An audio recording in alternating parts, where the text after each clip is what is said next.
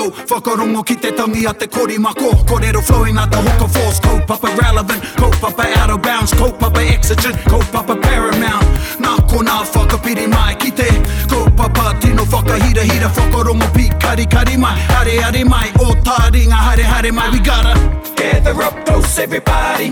Gather up close, everybody. Kani kani move that body Kani kani move that body E rere tonu nei, ngā mihi i runga i ngā haupāru o te wā e te iwi nau mai hoki mai. Ane kia taringa te punua pāho e whakapāho atu nei i te pokapū o taringa anei ki te wānanga Aotearoa i te pīki auahi pīki taone bustling metropolis of Te Mutu under the auspices of te wānanga o Aotearoa. That's a manu. Was that a manu? Yeah, it was How a are your manu. staples? How are your gorillas? They're- Don't see gorillas much these days. Nah, either. but they're still a staple part of my um, bombing diet. Kia ora. Pepe Oki koe taia, how's your bombing game? Oh, my... my Swimming, you bombing know, game- swimming kaua ki te heke tua. Oh, yeah, tough, mate. My bombing game ended when I got whakamā to take my shirt off in the swimming pool there. Hell, nah. yeah, but bombing, staples, gorillas, Aye. that brings back some memories. Papai. Uh, memories when it used to cost 50 cents to get into the swimming pool here in Tokoroa. Ai, are. Tika. And none of this heated stuff e tai mā. No reira, ka pai te rongo i o kōrua reo. Ai, Kia ora. ai, me tau.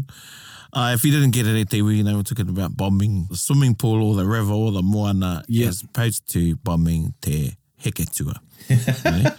So these are kupuho. Some of you, Buho for those. Heke yes, tua. that is the porcelain seat. Aye. Yes. The latrine. Yes, the latrine. Whereas ko te whare iti, whare pakurane is the, um, Te wāhi e noho ana te. yeah, yeah, the little house. The little house.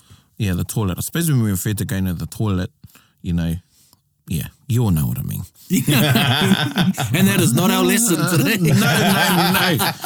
No, no, no. Uh, hoi anō, he kaupapa hou tā tātou i tēnei rā.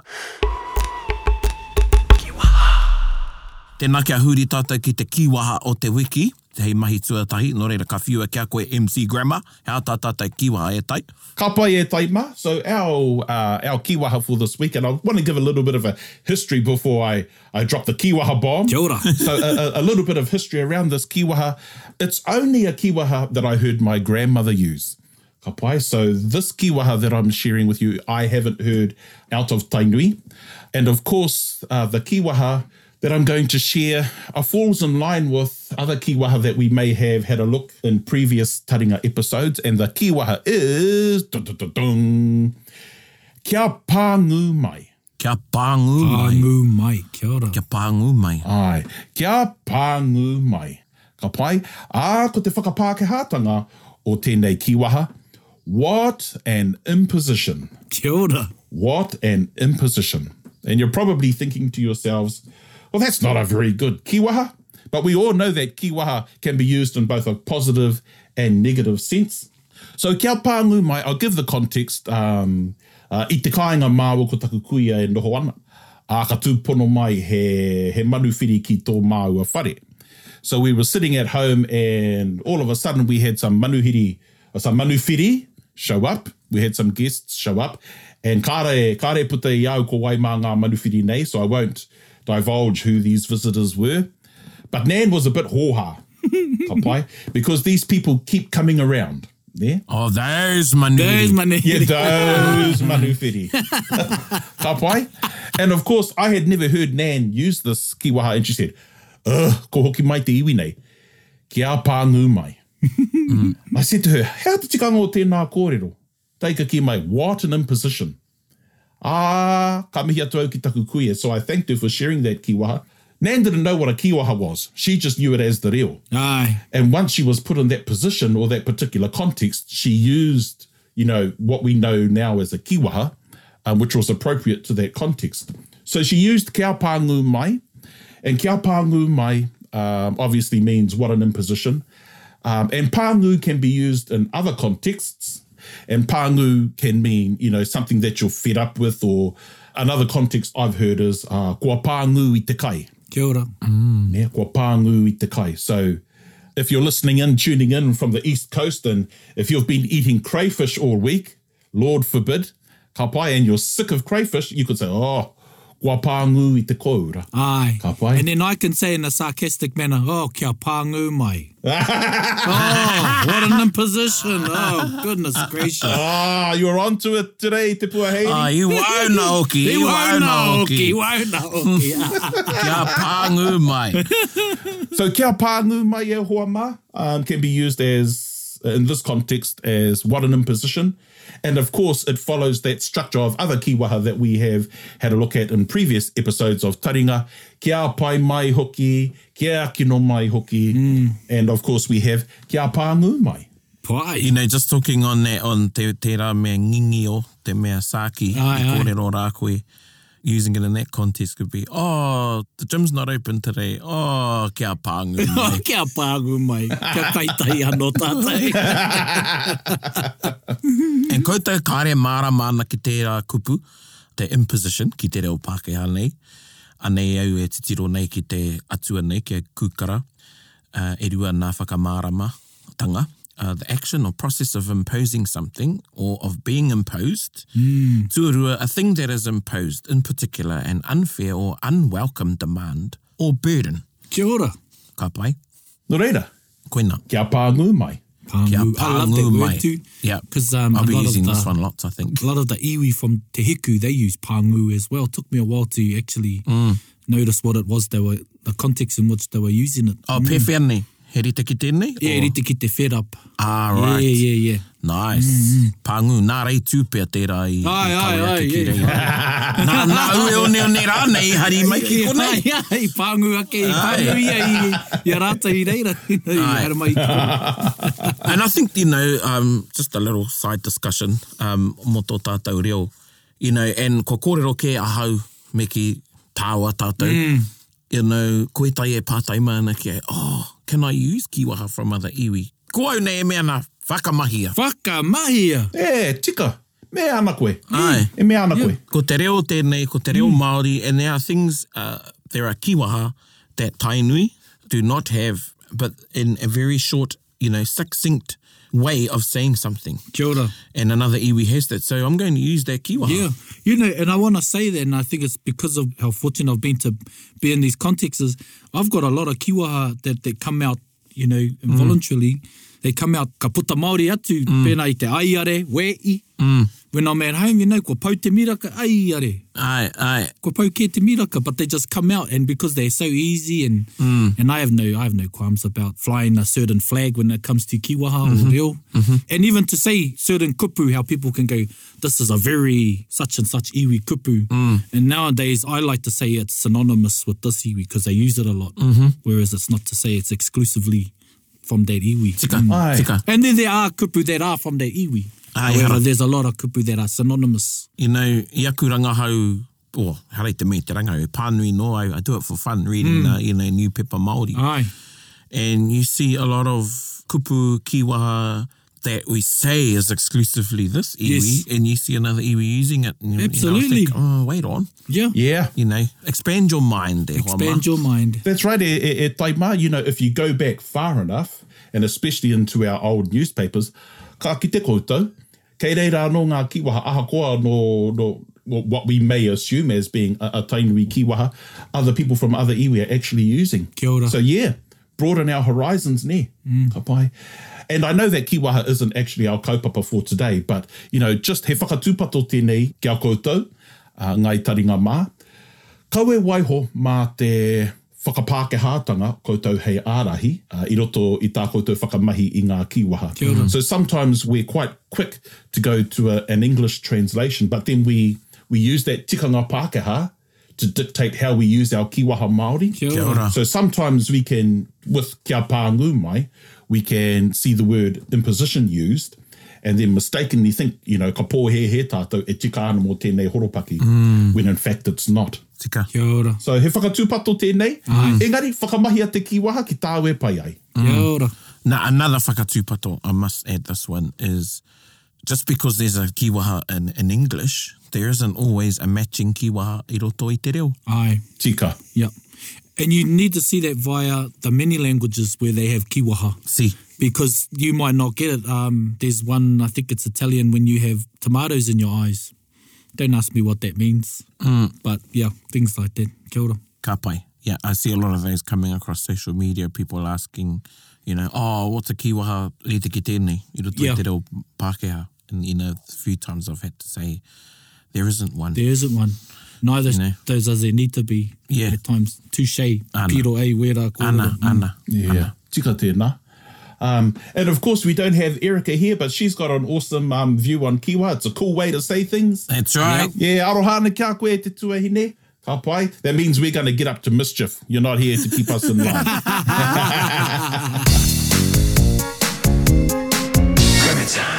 Kia huri tātou ki tā tātou kaupapa e tai. Ah, ka pai e taima. So our kaupapa that I um, alluded to at our last kupu kupu kupu episode is that we're going to have a look at postposed particles. Postposed particles. Postposed particles. ra ra ra. So post means after, right? Ka pai. And posed, so to pose a question, to pose a court, so um, something that's said after, Ka pai, something that's said after. Yep. Or even posed, we can talk about positioning. Hmm. right? Ka pai. So when we have a look at postposed particles, he maramaki i te reo Māori ko te pūmuri. Oh. Ah, Pūmuri. love it. Pūmuri. Yep, just those particles that go in behind. Yeah, it doesn't mean a stink behind it. Yeah, anyway. yeah, yeah. not those particles. Not those particles. Oh, he nui ke ake, te nui ke ake, te parako i tērā, e, e tā, Oh. e kōrero nā. Ko kia no ki te kōrero pahu. Erica, e te tuahine, hoki mai, we're starting to go off track more often now Yes. without you being here. Yes, tēnā kia, Kopai, so we're going to have a look at postposed particles or pumuri. And actually, I just wanted to give you a little bit of history around uh, the resource that I'm going to be using um, and was put together by Dr. Ray Harlow. kia ora. Kapai. So Dr. Ray Harlow e te iwi, uh, he tangata tino mātou uh, ki te reo Māori. Uh, he was one of the first uh, members on the Māori Language Commission. Mm. And to my knowledge, there's only two left of the original team. We have uh, Sir Timothy Kairetu and Dr. Ray Harlow. Kia ora. So, uh, nōku i te whare wānongo Waikato, ko ia taku kaiako wetereo. So, while I was uh, studying at Waikato University, he was my uh, grammar lecturer. I was very lucky to have him. Kia ora, eh? yeah. And just to give you a little bit of context, we were sitting there in our um, class, which was called Ngā Reo o Te Moana Nui a Kiwa. Lovely. And of course, Dr. Ray Harlow walked in, and I remember this vividly. And so he sat us down, and what he said was, Mo whanongo mai. ne? Mo whanongo mai. And we didn't have a clue what he was talking about. Then he started, Ko hai ho hingoa. Ah, yeah. Ko hai ho hingoa. And he was actually teaching us how to speak te reo o tonga in te reo Māori. Right. Wow. So that's the depth of knowledge that this linguist has. He actually says his most fluent languages are obviously Te Reo Pākehā, Te Reo Māori, me Te Reo o Ruhia. Kia Wow. ora. So he has uh, very high capability in Russian. I know, I know something in Russian. Okay? Nastrovi. Nostrovia. means cheers. and in Italian, a salute. Anyway, back to you, sorry. I thought you were going to say vodka. well, so what's Dr. Ray Harlow got to do with this kaupapa? Well, he actually put together a heripanga pumuri or, or um, a table of the different particles and how they're grouped. And it's this resource that I'm going to be following. Ka pai. So there are e whānau whānau i roto i te pūmuri. Ka pai. And the whānau that we're going to be talking about today are mana particles. Kia ora. Ka pai. So mana particles. Kamatu e ono ngā kupu kei roto i tēnei whānau pūmuri. So there are six particles that are in this particular grouping. Kia ora. So we have kau, ke, mā, noa, rawa, and tonu. Mena. Pai. Mena. So these are the six particles that are in this particular grouping that are called mana particles. So a particle itself, e hoa mā, has no meaning when it stands alone. So a particle has to be linked to another word for its context to be realized. So within mana particles, what makes it a mana particle? Ka pai. Ko te mana particle, ka whai mai i te tāhu, i te kaupapāke o te rerenga. So a mana particle itself follows the nucleus of the sentence. Ka pai. So that's what makes this particular grouping specific. So that's why these words have been grouped together. And of course, the mana particles or ngā pū tohu uh, e tai ana e nei kupu te whakahangu. Kia ora. So, of course, uh, this particular group of particles you can use in a passive context as well. So, they take a passive ending, and perhaps passives that can be a kaupapa, another kaupapa that we can speak about at another time. Kia ora. Nō reira, koe nei tā tātou kaupapa e hoa mā ko te mena particle, arā ngā pūtohu, a koe nei te whānau tuatahi i roto uh, i te ripanga pūmuri uh, within this table of um, postposed particles. So we have mena particles, and at some other stage later on in our episodes, we'll be talking about pūanga, which are direction particles, pūwahi, which are our locative particles, and then all the other particles left over at Hoamā we're going to call he pūke, Pūke. Kia ora. Koe hoki. or the other particles. oh boy, so this is an awesome resource that um, Dr. Ray Harlow put together within his reference grammar. Kia ora. And we're actually, within our Taringa episode today, we'll probably only have time to discuss one of the particles.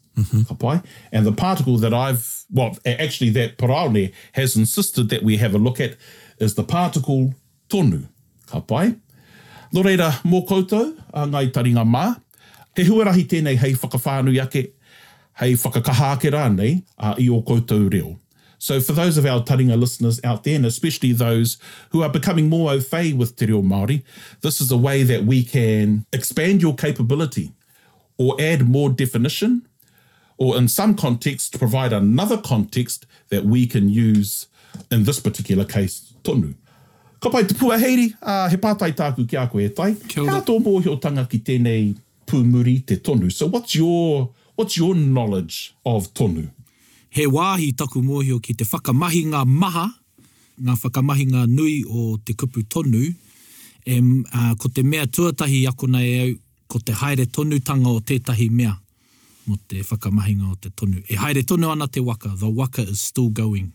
Ai, Yeah, yeah. ai. Yeah, hei timatanga pia. Nō reira, ko te haerenga tonutanga o te tihi mea, mm. he pai tērā. Mm. So for, for most listeners out there, when we hear the word tonu, ka pai, the overwhelming majority of people, our first thought, you know, ko te whakaaro tuatahi, uh, ko te still. Mm. Ne? Still continuous action. And that's nothing wrong with that. There's nothing wrong with that at all. Ka pai. But within this episode, we're going to try and expand on that because, in fact, when some of our listeners hear the word tonu, they can't get still out of their head. Aye, Yes. And aye. then they misinterpret what is actually being said. Kia ora. Kia ora. Yeah, kei te pai tēnā. So, so how would you use tonu uh, e tai parane within the context of still? Give us a couple of examples as to how you would use tonu within the context of still. E rau mati tonu ana. Kia ora. Ah, ka pai. E rau mati tonu ana. e mō mona tonu ana. Away! Ah, mei koe nā te pātai. It's February now, we're back on our kaupapa now, it's February now. Ai, so e rau mati tonu ana, e makariri tonu ana, mm. e mata tonu ana te kai, you know, and in all these contexts, we're using the word still. Mm. So kei te pai tēnā, uh, e hoa mā, if still is the only context that you know and the context within ngā pūmuri, uh, we're going to expand your horizons today. Grammar time. Okay, so that's tonu within the context of still. And what makes mana particles specific, as a specific grouping rather, is that e tai ana e nei pūmuri te whakahangu. Kia ora. Ka pai? So I'm going to test Paraone and Te Puaheiri's skill at being able to whakahangu or to put our sentences in passive form. So I'm going to flick them a sentence and hopefully they'll be able to demonstrate how it would be in a passive structure. Ka pai? So I'm still eating the apple. Paraone? There? I'm still eating the apple. How would you put that in a passive form? Oh, well, actually, Maku, Maku hei whakatakoto atu te rerenga mahi, and then Mau hei whakahāngu mai, ne? Ka pai. Ne? E kai tonu anau i te āporo. Ka pai. E kai tonu anau i te āporo. Ka pai. No, I just know you love kaingia, so I'm going to use that. Um, E kainga tonu tiana e au te aporo. Papai, e kainga tonu tiana e au te āporo. Kia ora. Ka pai, ka pai uh, e pua, e tuhi tonu ana a paraone i te reta. Pai. Ne? E tuhi tonu ana a paraone i te reta. E tuhi a tonu tiana e praone te reta. Ka pai, e tuhi a tonu tiana e paraone te reta. So within this context there, Hoa Ma, um, when we're using tonu in a passive structure, tonu still takes the, the passive ending. And the majority of the time, the overwhelming majority of the time actually, the passive ending is tia. Ne? So I think he, he rerenga māmā e nei, ne? e kainga tonu tiana te āporo, e tuhi tonu tiana te reta, e waiata tia tonu tiana te waiata, you know, the song is still being sung. It still fits within that context of still, whether it be in an active sentence or a passive sentence. Ah, yeah. Ka pai? So we're still on still. Inā nei, kia hurea ki tātou ki e te hiatu rerenga. Ne? And ka pai ka hoki anō kia te pua heiri. Kia ora. And I just want to see how he would translate this next structure, ne? or this next sentence. Kei te Ka pai. tūru wera koe, bro. Ai. Yeah. E rongo anau i te wera. So, he mārama tonu ana tohu tohu. Ne? He mārama tonu ana tohu tohu. How would you translate that? I hope we picked up that little whisper. Hey, marama. Yeah, yeah. uh, ki taku rongo nei, ko te tonu he whakakaha ana ki te māramatanga. Tika, kei te tika tēnā, Yeah. engari, hea te whakapākehātanga. This is where a lot of our listeners, Yeah. ka pai, they understand the context. E mārama tonu ana. He mārama tonu ana tohu tohu. Um, his instructions were very clear. Ka pai, ai, praone, he mārama tonu ana tohu tohu. Well, I'm trying to get the tone of your voice there, Jared, because it could also mean, depending how you would say it, the tone is like, if I said, he marama tonu, ana tohu tonu. Ah, koia hoki, yeah. Ka Be tai like, anō ka, oh, ka taka te kapa. Yeah. yeah, they, uh, his instructions were suffice, Suffice. Ka pai. but not totally lucid. Ai, ai. Yeah. Ooh, we're bombing some big Pākehā words today. It's like- Big Pake word with only five letters in it. Triple, will triple let us go. Ai, kia ora. so, you know, I want to go back to what Te Puaheiri said when he used the word very clear. I I think that's what you got koi rātou whakapākehātanga. Ai, ai, ai. Pai. So we would have um, he mārama ana tohu tohu, so his instructions are clear. Ka pai. He tino mārama ana tohu tohu, his instructions are very clear. When we use he mārama tonu ana tohu tohu, we're actually in between. Hmm. Ai, ai. So I would actually prefer to use the word quite. Quite, yeah. Hmm. Yeah? Yeah. Ka pai. So he mārama tonu ana tohu tohu, uh, his instructions were quite clear. Yeah. And so that's not sort of like at the scale of very clear, Oh, Very clear. Kia ora. tapai, but we've scaled it down a little bit. But e tika ana tau, Mm. kei te whakakaha tonu i te kupu marama. Mm. So it is still emphasizing and elevating the word marama, but not to a particular level in which we know the word tino Yeah, yes. or Oh. Yeah. very clear. Yeah? Yeah, kare anō kia, kia keho keho ne te marama. Ai, Engari, ko puta ke i te rehu rehu. ai. yeah. Wā, e hoki anau aku mahara ki te whakamahinga o te, te rerenga paitonu.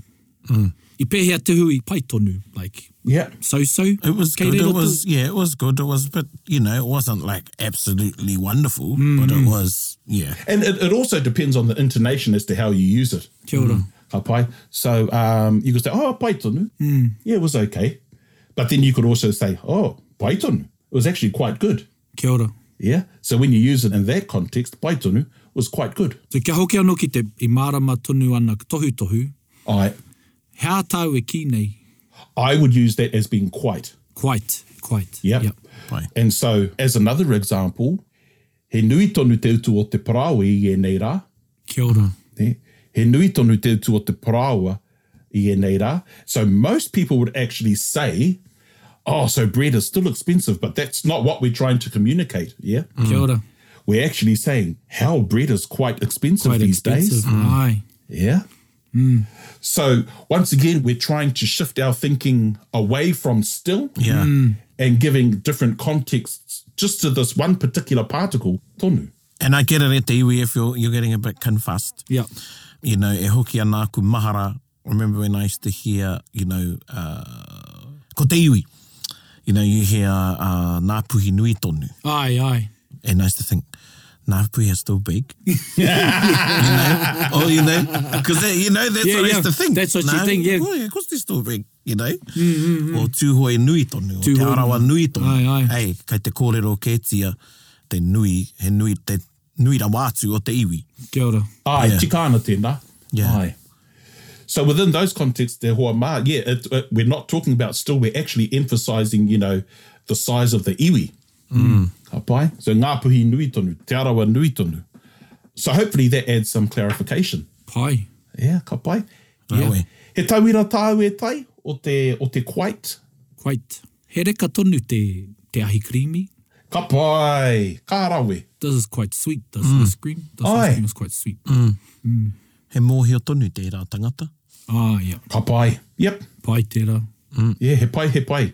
Hmm. He pai e nā tauira. So we've got some good examples e hoa mā Hmm. as to how we can use tonu in this particular context. my hang up is quite tonu to quite I but based on your delivery would insinuate its degree of manner. Is that what it means? I, Yeah. I. So a lot of it is in the delivery Yep. and the voice. But for myself, the majority of the time, ka pai, I would actually use quite. Quite. Yeah. In both a positive and negative context. Kia ora. Yeah. Mm. Yeah, yeah. That's my that's where my hang up is or confusion is. Aye. Mm. However, when I hear it, yeah it is. Pai. And really, you know, these pūmuri aren't an exact science. Koia. Kia ora. Koe- Yeah, Yeah, okay, no reira, he, yeah. he nui ngā whakamahinga, Ai. he nui ngā rerenga kētanga uh, i roto i ngā iwi. And really, you know, te reo Māori, take it within the whole context of the kōrero. Hmm. Mm. Ka pai? That really the focus for us today, for this episode, is to try and shift away or our thinking that it means still 100% of the time. Yeah, that it still means still. Mm. it still means still, but it can mean other things. But it still means still. Yeah, Mm. and still means the other. Yeah, why not? Koina. Koina. Mean, this is mean, pai.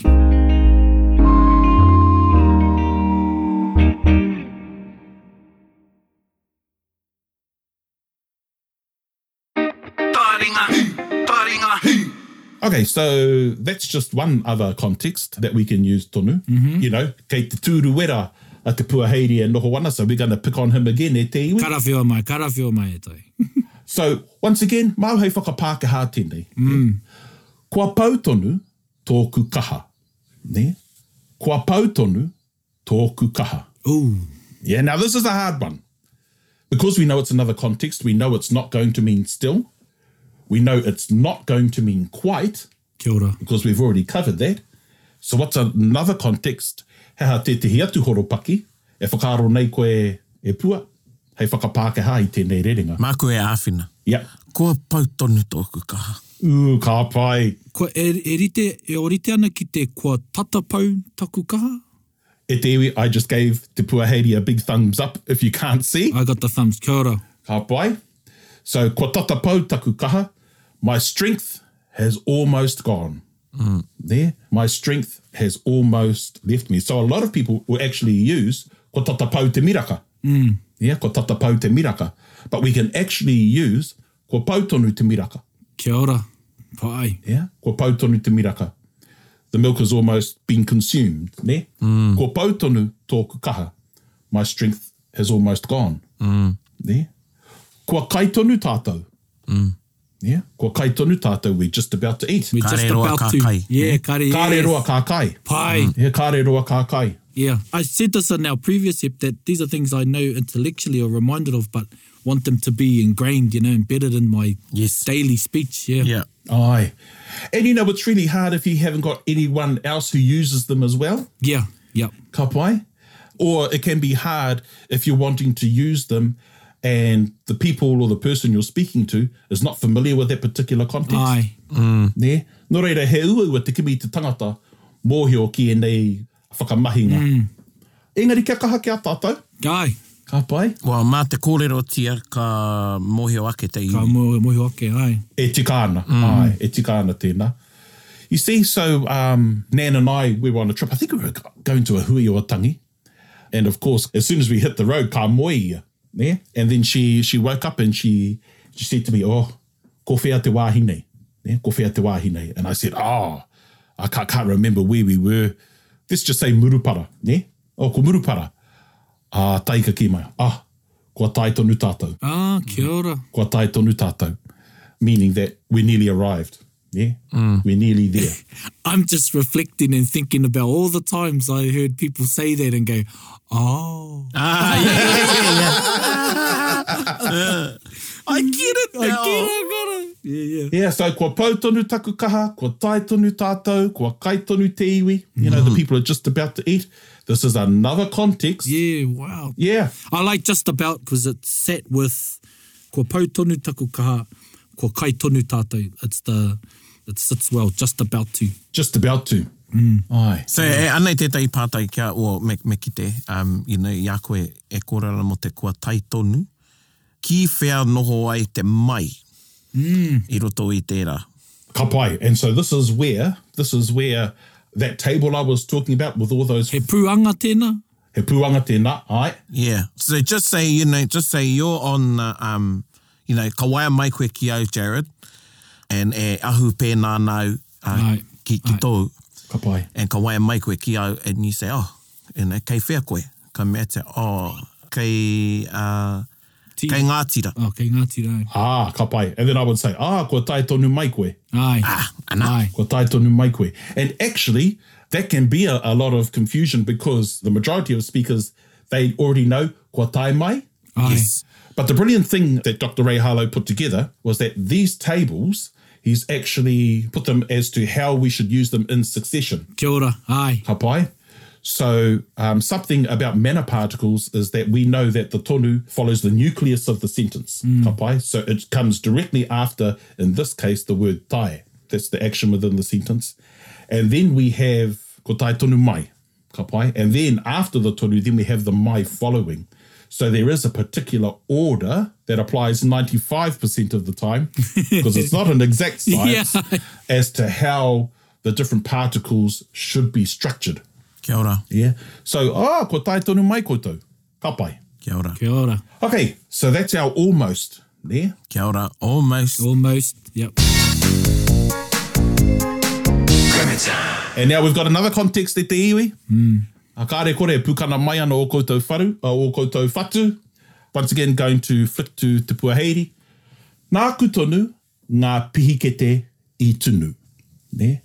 Nā kutonu, ngā pihikete i tunu. It's not still, it's not quite, it's not almost. So what would tonu be? Hea te tikanga o te kupu tonu i roto i tēnei horopaki. Nā aku tonu, ngā pihikete i tunu. Is it an exact? It was me exactly that cooked these biscuits. Oh, he's on to it today. He's on to it today, e hoa mā. That's exactly right. Ai, ka pai. So when we use the word nā aku tonu, what you're saying is you're actually emphasizing the naku. Ai. Yeah. So it's I myself. I myself. Kia ora. I myself. So nā aku tonu, ngā pihikete i tunu. I myself baked them.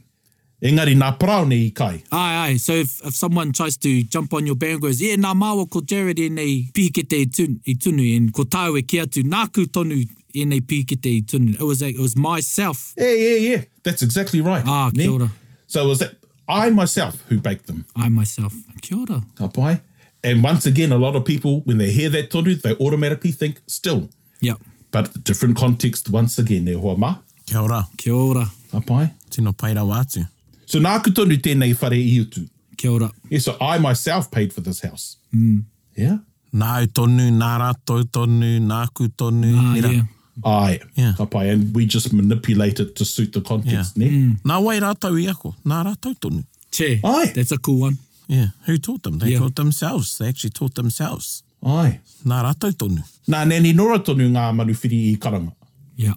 Yeah, it was Nani Nora herself who called the visitors. Mm. So when we have a look at this context there, hua ma, ka pai, we can now see that tonu means a whole lot more than just still. Kia ora. He, Yep. he, nui, he, he, he whānui no atu Ai. a ngā tikanga a, o te tonu a i roto i ēnei horopaki. Ka pai, ka mutu e haere tonu nei e tehi. Ai. Mm. So just a little bit of a recap. We've had a look at Still. Kia ora, Kia ora. We've had a look at Quite. Mm. Quite, You know. kia ora. Um, I mārama tonu ana tohu tohu. Almost. Kua pau tonu taku kaha. And then, of course, uh, when we wanted to emphasize the actor, ne? Actor. Ai. in the sentence, we have nā ka tonu ngā pihi ke te i tunu. I myself bake them. Ka pai?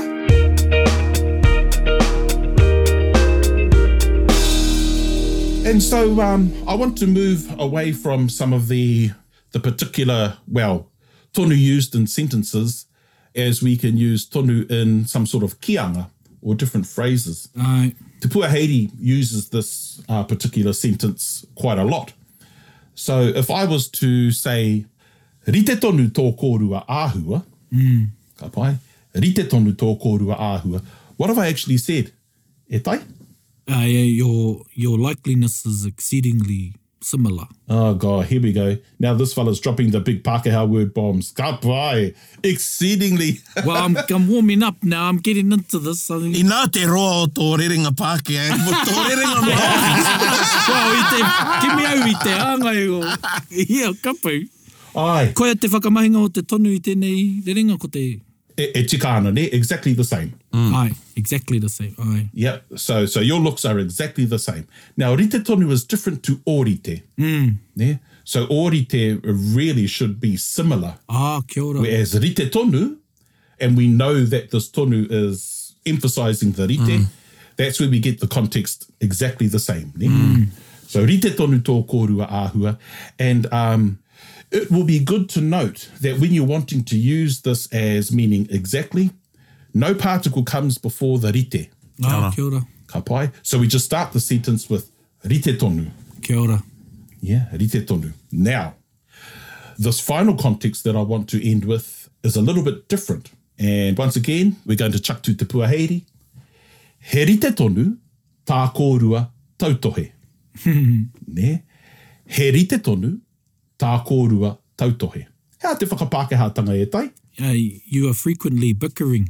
That's exactly right.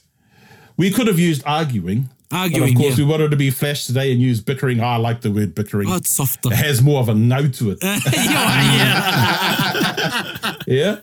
So when we have herite tonu tā kōrua tautohe, the herite tonu is actually a, a kianga where we use continually. Continually, kia ora. Ka pai? And, and that's something that we need to note. Kia ora. So rite tonu, tō kōrua āhua, your looks are exactly the same. He rite tonu, Ah. now we've changed. Yeah, we've changed to continuously, always, te mea, te mea, te mea.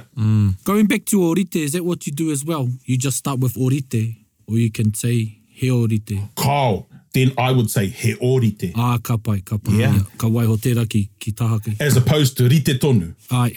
Mm. Yeah. ai.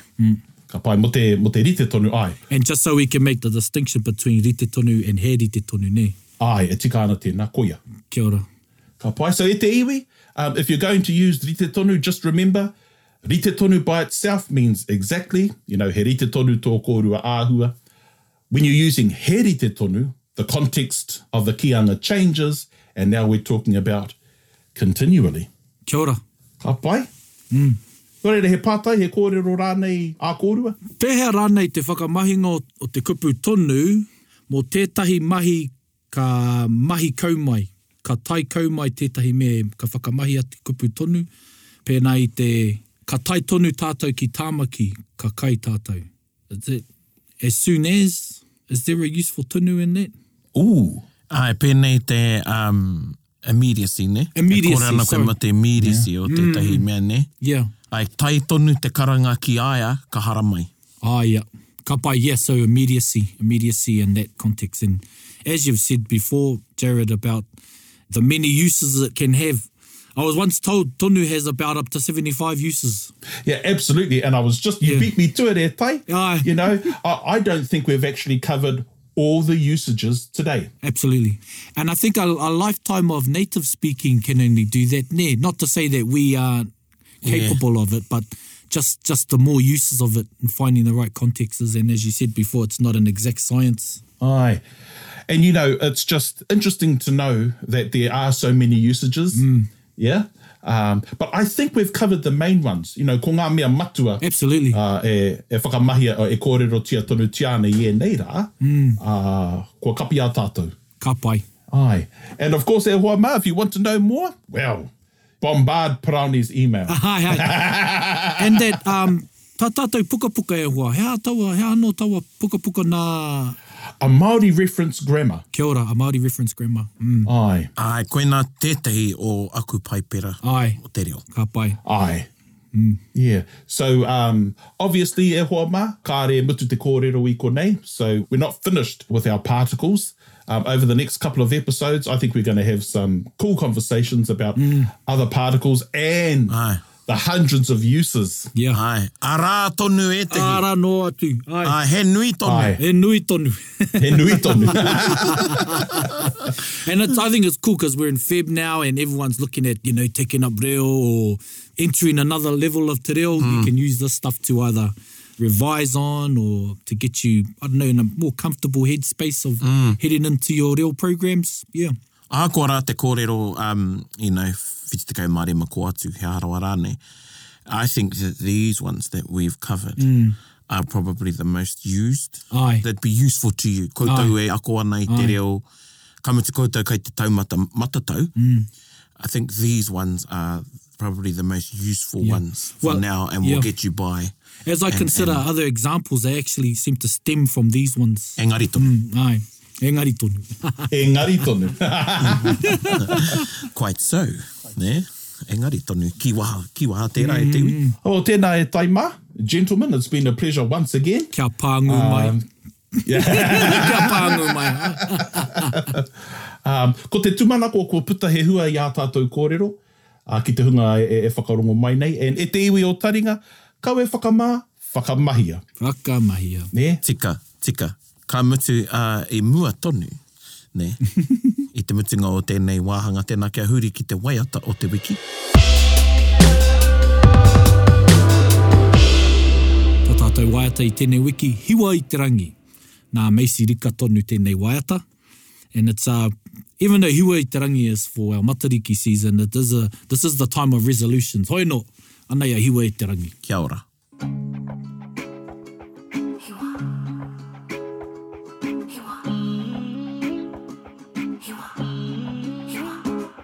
I wanna send my wishes up to Hiwahi Terangi. She is bright, she is shining, she is star of my Matariki. Plant me in the ground, facing Hiwahi Terangi. Sight the prayers, giving thanks, she unknowing Matariki. Oh my, we don't, oh my, and oh my, everywhere I go, show me I'm not on my own.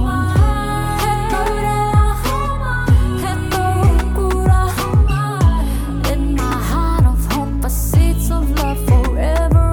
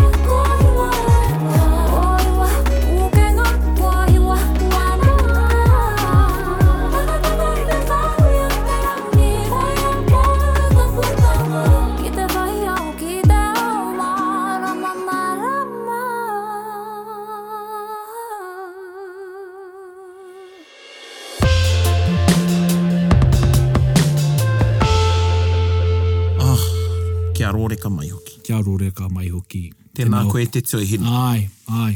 Ai, tēnā kōrua korangi. Ai, I te mea nāna tonu, nāna tonu. i mōheo ai te motu i mahara rānei a ki ngā kōrero e pāna kia Ai. hiwa. Nō reire mihi ana. And you're right, te hoa. Uh, tēnei wā, te raumati, you know, you have your New Year's resolutions and get on the gym buzz and the whatever buzz. It's consistency e hoa mā. Consistency e hoa. A little bit every day. Ai, Pena i tō, tō, tō tātou whai i te reo. Te Ana. toi, te toi roa o te reo, ne. koina Te hoki. whai ngā mutu ngā kore. Ai, heri te tonu tātātou whai. Ai, e ri te tonu, ai. Yeah. Well, there's a lot of tonu. He lara tonu, yeah. I'm feeling Yeah. more comfortable with this tonu. Ai. Yeah, yeah, yeah. Ka pai. Oe no, ko tātou tērā e mihi tonu ana ki a koe tai e kupu Ai. whakamutunga au, ki au kua kapi, engari te rape e kupu anoa au. O pai te rongo o rite tonu ana uh, o tātou whakaaro, ne, uh, ki te reo. Mm. Uh, hoi no, ko te tumarako o te ngākau. He rite tonu uh, tā tātou uh, whakatakoto i ngā hua, hei whakarongo mai mā te hunga o taringa. Nō reira mihi ake ana tēnā koutou, kia ora tātou. Nā koe. Kia ora hui hui tātou katoa, hei ko nā mai rai te iwi, noho ora mai nā i nā tauwhinotanga a te wā hingaro. Kia hoki mai anō tātou ki, anei ki tā tātou wānanga, a marunga i te puna pā o taringa. E mihi atu ana. Hei ko nā mai rā. Hei ko nā mai rā. Pai maari. Bit whakaronga beat, cuddy cuddy. Gather up close, everybody, buddy. Taringa, taringa, taringa. Yeah, tahuri mai ki au Whakarongo ki te tangi a te kori mako Korero flowing a te hoka force Kaupapa relevant, kaupapa out of bounds Kaupapa exigent, kaupapa paramount Nā ko nā whakapiri mai ki te Kaupapa tino whakahira hira Whakarongo pi kari kari mai Hare hare mai, o taringa hare hare mai We gotta Gather up close, everybody. Gather up close, everybody. Kani kani move that body. Kani kani move that body. Taringa, he mea tuku nā te wānanga o Aotearoa, ā, nā te māngai pāho me irirangi te motu i tautoko. To listen to more episodes, search for us on your podcast app and subscribe, or follow us on Instagram and Facebook. Taringa, whakarongo mai.